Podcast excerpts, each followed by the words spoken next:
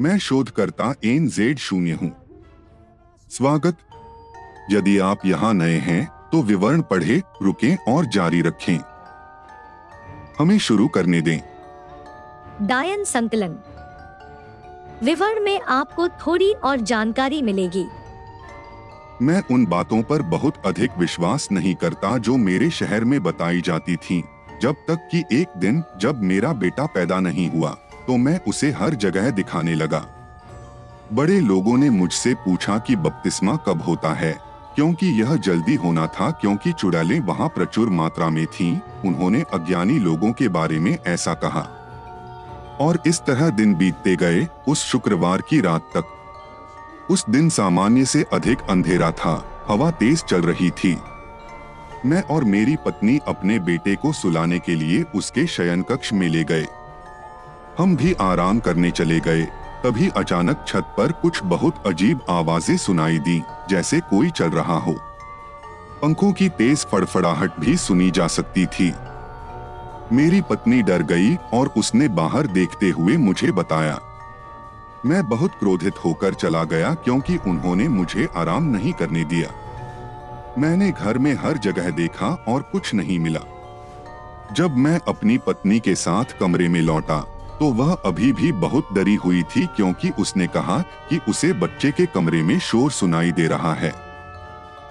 मैं उस कमरे में गई जहाँ मेरा बेटा आराम कर रहा था ताकि वह मुझे परेशान न करे और मैं अपने बेटे का पालना अपने कमरे में ले गई ताकि वह हमारे साथ सो सके। उन सभी शोरों के बावजूद हमें नींद आने लगी जब हमने सपने में बच्चे के पालने के पास कदमों की आहट सुनी। मैं जल्दी से उठा और स्पष्ट रूप से देखा कि बहुत लंबे नाखूनों वाली एक बूढ़ी औरत मेरे बेटे को पकड़ने की कोशिश कर रही थी। जितना हो सकता था, मैं उठा और खुद को जाने दिया और महिला को बताया कि क्या गलत था।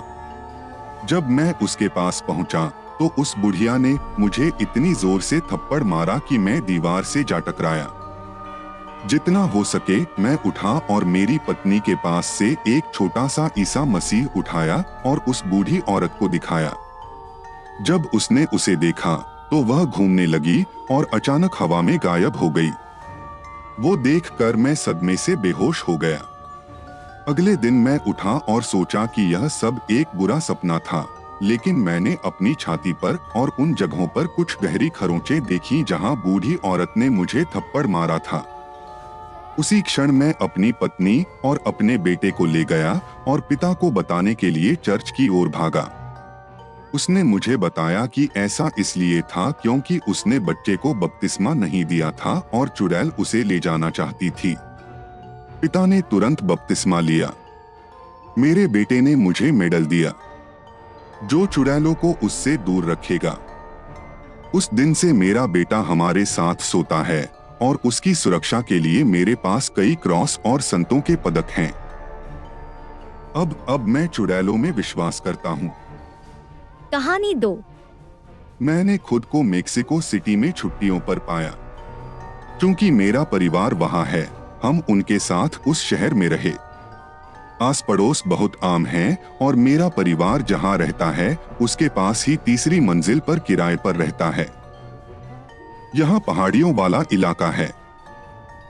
एक दिन जब मैं छत पर बैठकर शहर को देख रहा था तो एक चीज़ ने मेरा ध्यान खींचा जो सीधे उन पहाड़ियों से आई थी। पहले तो मुझे लगा कि यह कोई पक्षी है, लेकिन देखने में यह बहुत बड़ा लग रहा था। जब वह थोड़ा करीब आया तो मैं ठिठक गया। मुझे विश्वास ही नहीं हुआ। वह चीज़ कोई पक्षी नहीं, बल्कि उड़ती हुई एक औरत थी। मैंने स्पष्ट रूप से देखा कि कैसे वह महिला पास के एक घर की छत पर चढ़ गई। लेकिन इस सब में सबसे चौंकाने वाली बात यह है कि जब ये महिला नीचे जा रही थी तो वहाँ पहले से ही और भी लोग उसका इंतज़ार कर रहे थे। मैंने अपने परिवार के बाकी सदस्यों को बुलाया और वे अपनी आँखों से उस महिला, एक बूढ़ी औरत को देखने में कामयाब रहे। मुझे नहीं लगता कि उन्होंने हमें देखा है। या शायद अधिक संभावना यह है कि उन्होंने हमें नजरअंदाज कर दिया। इसके कुछ समय बाद मेरे परिवार ने हमें बताया कि अन्य पड़ोसियों के साथ थोड़ी जाँच करने के बाद उन्होंने दावा किया कि उन्होंने भी ऐसी ही चीज़ें देखी थीं। अंत में सभी सहमत होते हैं कि वे चुड़ैले हैं और वे अपने अनुष्ठानों और कार्यों को करने के लिए उस स्थान पर मिलते हैं। कहानी तीन। एक मित्र ने मुझे कुछ बताया जो उसके चाचा से हुआ था, जिन्होंने खुद को कृषि के लिए समर्पित कर दिया था। उनके पास इन प्राणियों से संबंधित एक अजीब घटना थी। यह सब लापिला नामक खेत में हुआ। यह मक्के के खेत की कटाई का समय था। इसलिए मैदान में रात बिताने के लिए नाश्ता एक दिन पहले ही तैयार कर लिया गया था और इस तरह सुबह होने की शुरुआत हुई। उसके चाचा काफ़ी जल्दी उठ गए, लगभग चार बजे, और एक मेस्काइट पेड़ के नीचे आग जलाकर अपनी कॉफ़ी गर्म करने की कोशिश की, क्योंकि यह काफ़ी ठंडा है। अक्टूबर माह में मैंने जलाऊ लकड़ी बिछवाई थी। वह आग जलाने की कोशिश करता है, लेकिन उसी क्षण माचिस बुझ जाती है। ऐसा बार बार होता रहा जब तक सारे मैच खत्म नहीं हो गए। एक अजीब हवा की लहर ने ऐसा कर दिया। उस आदमी को अपनी कॉफ़ी न पीने के लिए खुद ही इस्तीफा देना पड़ा। उसे यह बहुत अजीब लग रहा था कि हवा अंदर आ रही है, क्योंकि जब वह चला गया तो हवा काफ़ी शांत लग रही थी। बिना किसी ड्राफ्ट के सुबह, अचानक उसे मेस्काइट पेड़ के ऊपर से कुछ हँसी की आवाज़ें सुनाई देने लगी और उसने शीर्ष पर दो बड़े पक्षियों को देखा। आखिर में उसने इसे कोई महत्व नहीं दिया और फ़सल को आगे बढ़ाने के लिए काम पर चला गया, क्योंकि सूरज निकल आया था और गर्मी बढ़ने लगी थी। उसने सभी गतिविधियाँ स्थगित कर दी और दोपहर का भोजन करने के लिए घर लौट आया। उसने किसी को कुछ नहीं बताया और अपनी पत्नी के साथ बाज़ार चला गया। वहाँ उसे दो बुज़ुर्ग बूढ़े मिले जो उसे घूर कर देखने लगे और उसका मज़ाक उड़ाने लगे। एक व्यक्ति उनके पास आया और मज़ाक में उनसे कहा कि सुबह सुबह आप अपनी कॉफ़ी के लिए आग नहीं जला सकते। और वे फिर कई बार हंसे। वे वही हँसी थी जो मैंने सुबह सुबह सुनी थी। केवल सुबह सुबह वे एक पेड़ की चोटी पर दो अजीब पक्षियों से आ रही थीं। चौथी कहानी। यह रात की बात है जब मेरे दादाजी किस्से सुना रहे थे कि वह उस समय में रहे, उनके प्यार और काम के अनुभव, उनके बारे में और उनके अन्य सहयोगियों ने उस शहर में चुड़ैलों को कैसे पकड़ा। रात के करीब 11 बजे थे, जब वहाँ के एक निवासी ने मेरे दादाजी से बात की। वह उसे बताने लगा कि शहर में एक अजीब प्राणी छिपा हुआ है। कई आदमी पहले से ही उसके पीछे थे, लेकिन वे नहीं जानते थे कि वह क्या था। उन्होंने कहा कि इसका आकार बहुत बड़े पक्षी जैसा है। दोनों वहाँ भाग गए जहाँ बाकी लोग थे। मैं उनके पीछे केवल अपनी दादी और अपनी बहन को बेघर छोड़कर चला गया। जब हम वहाँ पहुँचे जहाँ अन्य दो थे तो उन्होंने कहा कि प्राणी चला गया था। स्कूल के बगल में जो खाली कमरा था। हम सभी उस स्थान पर गए और जैसा कि स्पष्ट था उन्हें जाँच के लिए किसी को भेजना पड़ा और वह व्यक्ति मैं ही था।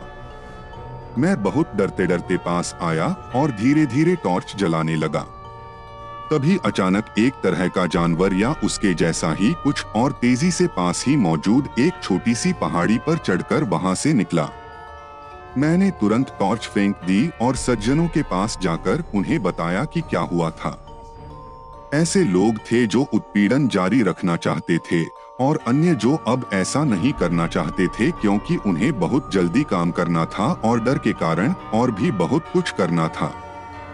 जितना मैं जाना चाहता था, मैं नहीं जा सका क्योंकि मेरे दादाजी वहाँ थे और मैं यह भी जानना चाहता था कि हम आखिर क्या कर रहे हैं। हम पहाड़ी की ओर जा रहे थे और अचानक पूरे शहर में बिजली चली गई। रात के करीब 12 बज रहे थे। जब एक ठंडी चीख हर जगह गूंज उठी। हम सभी भय और आश्चर्य से स्तब्ध थे। वह अजीब जीव हमारे सामने से गुजरा और हम तेज़ी से उसके पीछे गए। यह देखने का प्रबंध करते हुए कि पानी की टंकी के पास पहुँचने पर वह कहाँ रुका। यही वह स्थान था जहाँ वह प्राणी रुका था। हमने एक प्रकार का विकृत पक्षी देखा जो आकार में बड़ा था। उसकी बड़ी बड़ी आँखें थीं और उसकी चोंच पर अजीब निशान थे। वह प्राणी बड़े ही अजीब ढंग से चलने और चिल्लाने लगा। जैसे ही वह चला, हम देख सकते थे कि वह कैसे एक आदमी में बदल रहा था। हमने उसे वहाँ से चलते हुए देखा। उन्होंने सभी काले और चमड़े के कपड़े पहने थे। वह आदमी रुक गया। उसने अपनी नज़र हमारी ओर लौटाई और हमसे कहा कि हम जल्द ही उसे फिर से देखेंगे। वह अपने रास्ते पर चलता रहा और अंधेरे में खो गया। अगले दिन हर कोई उस प्राणी और उस शहर से सब कुछ वापस करने की धमकी के बारे में बात करने लगा। जब उस प्राणी ने वापस लौटने का फैसला किया तो वे पहले से ही तैयार थे। उन्होंने कहा कि शायद उसका शैतान के साथ कोई समझौता है। पांचवी कहानी। साल था उन्नीस सौ पंचानवे और मैं सेलाया। गुआना जुआतो मैक्सिको में काम कर रहा था। स्थिति कठिन थी, इसलिए उन्हें शिफ्ट में काम करना पड़ा और भरोसेमंद साइकिल से मिलने वाले थोड़े से पैसे को बचाने का रास्ता ढूंढना पड़ा। वह उस समय मेरी सबसे अच्छी दोस्त थी, क्योंकि उसने मुझे उस स्थान तक पहुँचाने में मदद की थी, जहाँ से मैं सीधे सेलाया के लिए बस ले सकता था और इस तरह साइकिल से फिर से अपने शहर लौटने में सक्षम हो सकता था। एक सप्ताह विशेष रूप से मुझे रात में काम करना पड़ा। उस समय रात के लगभग 11 बजे होंगे। पुरानी सड़क का उपयोग करना क्योंकि यह अधिक सुरक्षित था क्योंकि वहाँ से बहुत सारी कारें नहीं गुजरती थीं। सोमवार को जब मैं जुवेंटिनो से निकला, जहाँ मैंने अपनी साइकिल छोड़ी थी तो मुझे ऐसा लगा जैसे वह मेरा पीछा कर रहा है। मैंने पलट कर देखा तो कुछ भी नहीं दिखा। उस रात ऐसा ही हुआ और अगले बुधवार को चीज़ें बदल गईं। तभी मुझे वास्तव में डर लगने लगा, क्योंकि उसी रात मैंने पेड़ों के बीच एक अजीब काले पक्षी को देखा, जो एक पेड़ से दूसरे पेड़ पर कूद रहा था। जब मैं सड़क पर था तो मेरा पीछा कर रहा था। मैंने अपनी पत्नी को इसके बारे में बताया और उसने मुझे बताया वह। फिर से हुआ उस शानदार से प्रार्थना करने के लिए। एक प्रार्थना जो सुरक्षा के लिए बहुत शक्तिशाली है। गुरुवार को मेरे लीमा स्ट्रॉन्ड साइकिल और मेरे पीछे बहुत तेज़ी से चलने वाली चिड़िया के साथ भी यही हुआ। मैं उस भव्य की प्रार्थना करने लगा। मेरे सौभाग्य से उस दिन चाँद था और जब मैंने ज़ोर से प्रार्थना करना शुरू किया तो मुझे हल्का महसूस हुआ और मैं बहुत तेज़ी से पैडल चलाने में सक्षम हो गया। शुक्रवार को मैंने दोबारा नहीं सोचा और सड़क पर उतरने का फैसला किया। मैं इतना बदकिस्मत था कि एक कार ने मुझे कुचल दिया, लेकिन भगवान का शुक्र है कि मुझे केवल कुछ खरोंचे आई। जब मैं उसी रात अपनी सास से मिली तो उन्होंने मुझे बताया कि मेरी पत्नी ने उन्हें इस बारे में बताया था। इसलिए उन दोनों ने मेरे लिए प्रार्थना की और भगवान को मेरी सराहना की, क्योंकि उस चुड़ैल ने देख लिया था कि मैं अक्सर वहाँ से गुजरता हूँ। वह मुझ पर मोहित हो गई थी और इसने मुझे डरा दिया था।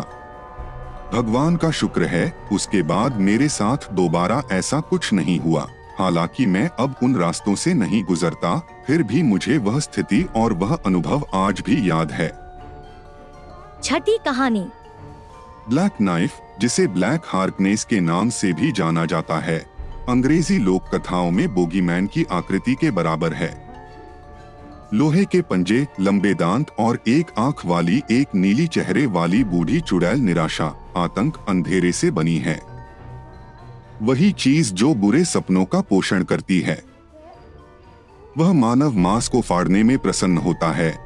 विशेष रूप से बच्चों के मांस को, जिसे वह जंगल में फंसाता है और फिर उन्हें कच्चा खा जाता है। हड्डियों को पहाड़ों पर बिखेर देता है और खाली खाल को पेड़ों की शाखाओं पर रख देता है। ऐसा कहा जाता है कि वे हिल्स, लेस्टर काउंटी में एक गुफा में रहते थे, जिसे उन्होंने अपने स्टील के पंजों से चट्टान को तोड़कर खुद बनाया था।